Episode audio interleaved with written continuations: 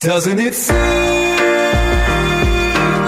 everybody and their mother has a podcast?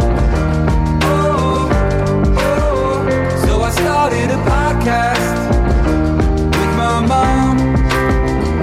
We wanted a theme song so you could sing along. The show, it starts now. Hi. Hello, hello. Hello, hello. And we are still in Santa Monica. I'm liking the studio vibe here. Oh yeah, this is really nice. We sort of not labored, but worked hard on figuring out where to go, how to do it, what equipment to use, and you have this this looks like we know what we're doing. It's great. Well, yeah. You do. you know what you're doing. Oh right. That's driving me crazy. I have a drapery upstairs that does that, and I find myself spending time adjusting it. And yesterday I was like, you really got to stop spending your life adjusting draperies. That's a good mantra to live by. However, I think I adjusted it to satisfaction. All right, welcome to an episode of Everybody and Their Mother Has a Podcast. I'm Rick Sorkin. I'm Sharon Koppelman. That's my mom. I'm the mom. So we had a week off of the show.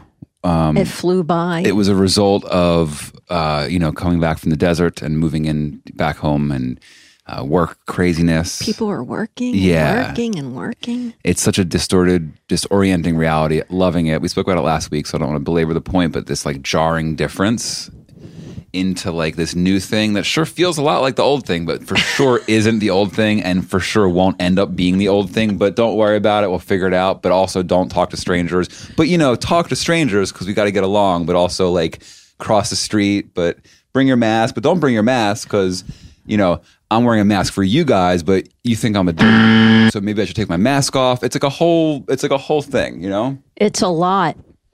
There's a lot going on and it's all undertowed.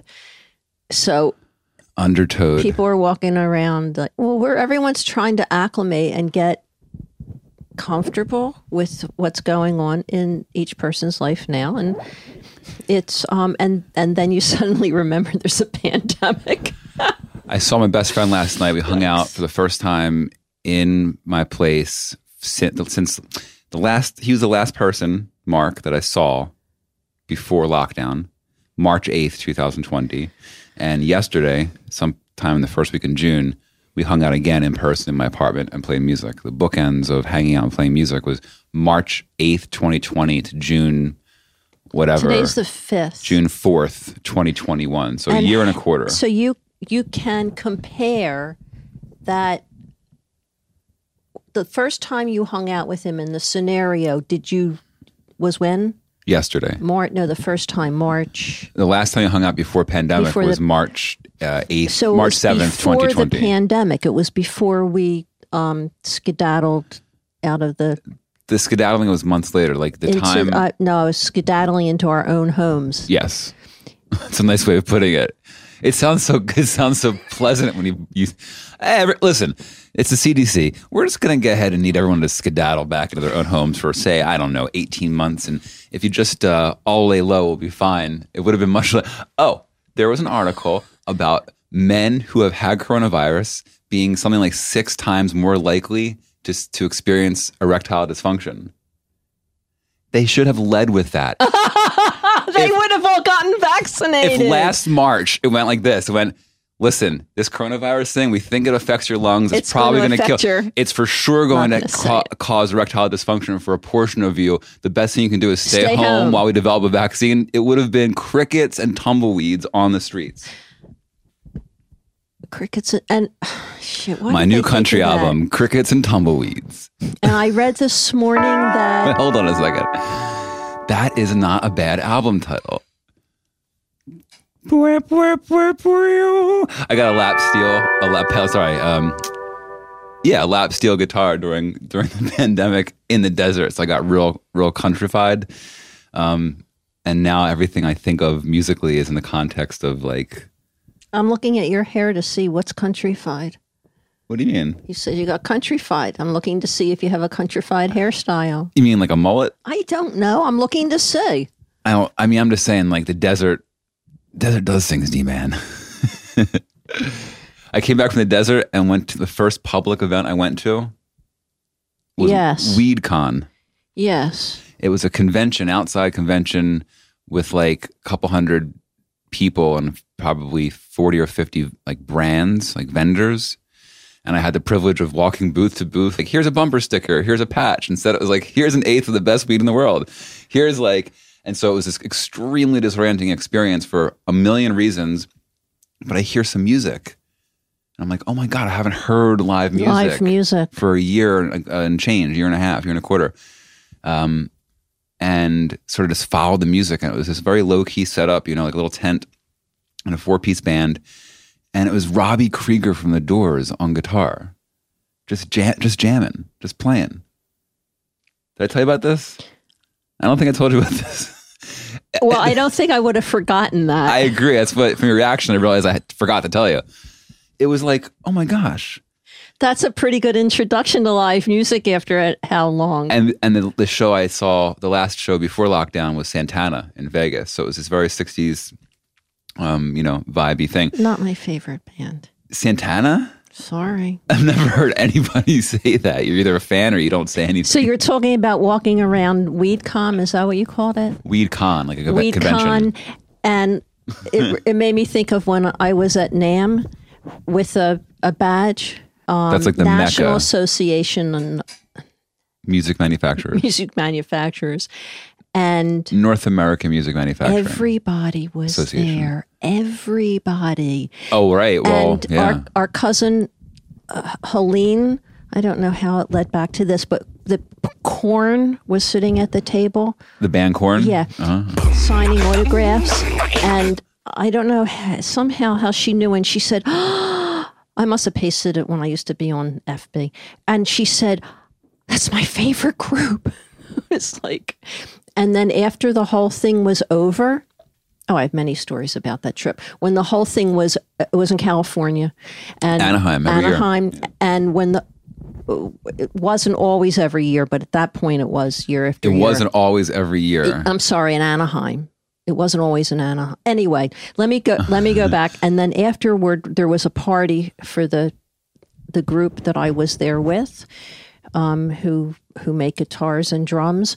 And we went to hear guitarists that bought the equipment from this company. They're sponsored. And it was probably. The five of the best guitarists in the world. And it was on Sunset Boulevard. Uh-huh. And Whiskey Go-Go with Roxy. Yes, thank you. Whiskey. I knew you'd fill that in from here. I think it was like Joe Satriani and Steve Vai and Jeff Beck might have been there. It was like... No, I don't think so, but I wish I wonder if it's like somewhere on my computer or in my photos or whatever. Cool. But by the time we finished up on the floor... And we got there. It started at 2:30 in the morning after everyone had been up for 3 days working. I don't know. So I was like... I don't know anybody would possibly keep up with that schedule. Oh. Music manufacturers don't not this group. They were on their... I mean, I can't speak for everyone. Now who's being naive, All right, Kay. What's next? All right. I have a story, but I don't know if I can tell it. Well, I just did the same thing. I was like, I will see your NAMM story and call you, raise you, you know. And I'm like, maybe no good can come from this. Okay, I'm going to tell this story, but we can cut it out if it turns out to be not. I'll see how I feel about your story and I'll determine if I want to maybe tell mine afterwards. So there was something called NAMM TV, and everybody stayed in the same hotel. I don't remember where it was. Not important. And in the morning, you turn on the TV and you'd see all the events of the day and who was introducing what and what time the conferences were and just the whole schedule. And they had ads that they had made themselves about themselves. And the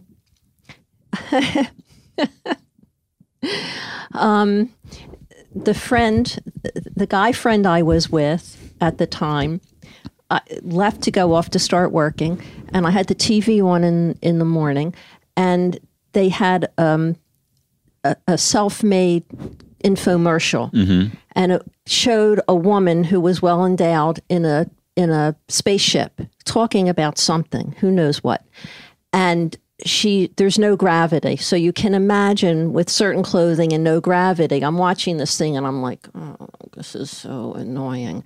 And later when we were having dinner, I said, so I saw this commercial this morning. It was the most disgusting, annoying, actually horrible thing I've ever seen. And my friend says, wait, first I have to tell you one I saw this morning is the best, funniest thing I've ever seen in my life. And of course it was the same commercial. Yeah. I thought you were going to say that they created that commercial. No, but that's the danger at conventions, industry conventions. You're like, if you like randomly like, oh, I saw the worst fucking movie last night. And you're like, I wrote that movie. And you're like, don't, I'll just let myself out. No, it was like girl view, boy view. Right. Meanwhile, I remember the commercials. The only thing I remember from NAMM TV for the whole time. It's actually, there's an insight in that, right? Like the buyers are largely men. So the marketing for them is that worldview. Or women that are tough enough that they don't care or they agree. Either they're tough enough or they don't care or they agree, but it's not designed for them, right? The campaign. Are you saying it's a man's world? I'm saying that environments like that are still a man's world, but don't need to be. Well, this, of course, was many years ago. Like, here's, like, insight-wise, like, in this cannabis business, like, here's this interesting thing. Historically... We'll be the judge of that. What? The judge of what? He said, here's a really interesting thing. I'm sorry. We will be the judge of that. You're right. Okay, so cannabis is legal in a bunch of states and will become federally legal at some point relatively soon. And as each state changes, like, they're catching up... either with draconian laws changes or just cultural commerce, just, you know, what do the stores look like? How do they, like, the whole thing is pretty exciting, but new. And so it's a bunch of like, hey community, please come in and buy this product, right? But it's not a hard product to sell, right? It's like weed, like you just kind of open the doors and some amount of people will come in and buy it. Okay. But to attract like new audiences, you have to be like, mindful of what a shopping experience is and who you're marketing to. And there's this insight that culturally and pre-legalization, largely women don't pay for weed. They just never have. I'm not sure. I think I know where this is going. Why don't women pay for weed? Oh, because they get it at a party and it's already there. Or like it's just like it just is a cultural thing that occurred, whether it's sexist or feminist or friendly or divisive or who knows, but they just kind of like, the guys always sort of buy or have the weed. Now, why would a man show up to see a woman with weed? And I'm saying maybe it's divisive and maybe it's bringing just, a bottle of something. Exact same thing. Yeah. It's going out to a party with wine. Yes. But women purchase wine more often than women historically have purchased cannabis. Okay. So as it gets legal and is sold and marketed like any other product would be, there's this entire missing tone-deaf portion of this business where the packaging looks like it's for 20-year-old gamer, 25-year-old gamers or like dude bros. Like it's not designed the same way that you walk into a Sephora or an Apple store or even a Starbucks and there's intentional point of purchase, there's intentional flow, there's colors, there's things that make everyone want to buy something. Makes sense. So it's just, all I said was I think it's interesting. And I still think it is. Of course it is. Yeah. So like, but I'm tying it back to that NAMM commercial. Is like, any of it based on background of cultural backgrounds or? What based on? Is the sales... techniques, the sales that are development tools that are used. Is it based on, you're saying it's not based enough on gender, it's largely aimed at men. Is it also based on people of different cultures? Yeah, I think that's an astute point, and we could probably do an entire cannabis-specific podcast about this stuff, like a whole series. And I'm not a subject matter expert. I know the marketing side, and I know enough to be dangerous in this conversation, so I don't speak for everyone, certainly as a white guy. The cultural shift from whether it's a black market sales or medicinally legal or even recreational legal to a walking into a store that feels like a CVS or an Apple store or something, right? There's that like shift. That shift is heavily funded, and it's heavily funded in a way where like institutional bankers or venture capitalists or certain types of entrepreneurs are pumping that money in. And those people tend to look a certain way because the goal, of course, is inclusivity and equity and equality and making sure that, because cannabis itself is a culture, right? And there's intersectionality. I didn't think of that. So my point is just curiosity of, pardon me, how it's marketed now, that in places where it's legal, it's a new script that's being written. That's right. I'm wondering if this new script is considering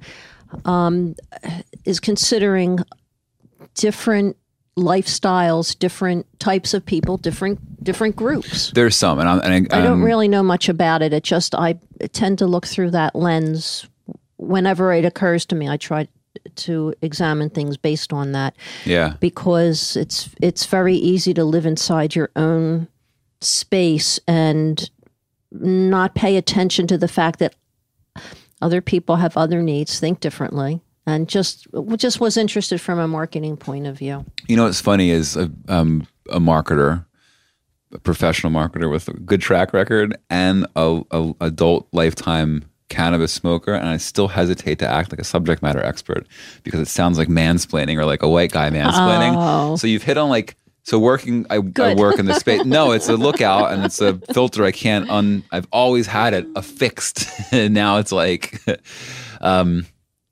so it's funny. Excuse me, but that's good because that leaves room for other people to breathe and yes. They can come up with their own things. And even if somebody is an expert on the field, they don't tell people everything because and they don't call themselves subject matter experts because that's like absurd, right? It's like, well, the subject matter expert, but I can say that there are conscious brands. There are a number of Black-owned cannabis companies that have marketed themselves as such. There are, you know, vegan companies, organic companies, or things that are intentional. I saw packaging that had Braille on it. I thought that was pretty cool. So there are people thinking about this, but not mostly thinking about that. Not mostly. Well, it's new. It's very new. So there's a lot of potential for doing it in an inclusive way. So I read in the business news this morning some good news that I really think is. It points to what's going to happen and as people go out into the world and people are vaccinated and things are better. It turns out that the report says that the sale of lipsticks and condoms has increased substantially. Oh, that's great. So I think that's all we need to know. Great. I'm cycling through the first 7 jokes I'm thinking of and just trying to find some appropriate responses. Nope, I got nothing. Oh, good. Can I share a song with you? That didn't go over very well. No, I think it's great. I'm going to change the subject to this song is called Plant-Based Disaster. And this is about the experience of being a vegan and getting excited for some food only to find out it's not quite vegan. Vegan fat made of cheddar, everybody's pissed. Soy chorizo made of meat, so nobody gets tipped. Egg-free mayo, make my dale with a dash of pork. We don't think this place of business wants to keep us, holds our interest, so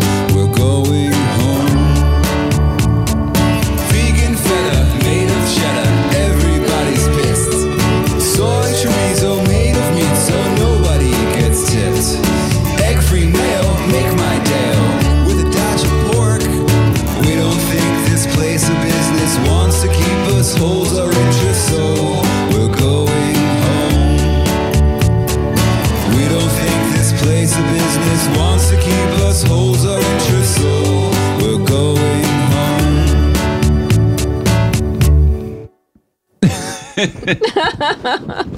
going home. Okay. So thanks for the song. Yeah, you're welcome. That's great. I don't know who that's for, but that's what's coming out. So I think it's a terrific song, though. Thank you. I enjoyed it. I like the production. It came together nicely. It's got a good groove. I'll give it a what? You'll give it a what? A what? What do you mean? They used to say, I can dance to it. I'll give it a 7. Oh, okay. You, out of what? I'm not saying that you're, exactly. Shoot. We haven't seen your art in a while. Will you show us, could we do like a gallery show next show? Could you pick like 3 or 4 different pieces of art and we'll walk through and we'll make the show about a little mini gallery? You think that would be interesting? I guess we'll find out. Sure, I would love to. Okay. I just realized I haven't seen a painting in a few weeks. I know. I thought about that actually, but I wasn't going to bring it up because I didn't bring a painting with me. Nice. Well, this show is all over the place. I know. And you know what? But we're all over the place. So this is the way it is. That's nice. Life. All right. Yeah, I agree. That's life. I love you. I love you. Thank you so much for joining us. And don't forget to call your mother and subscribe. And subscribe. And subscribe. Doesn't it seem?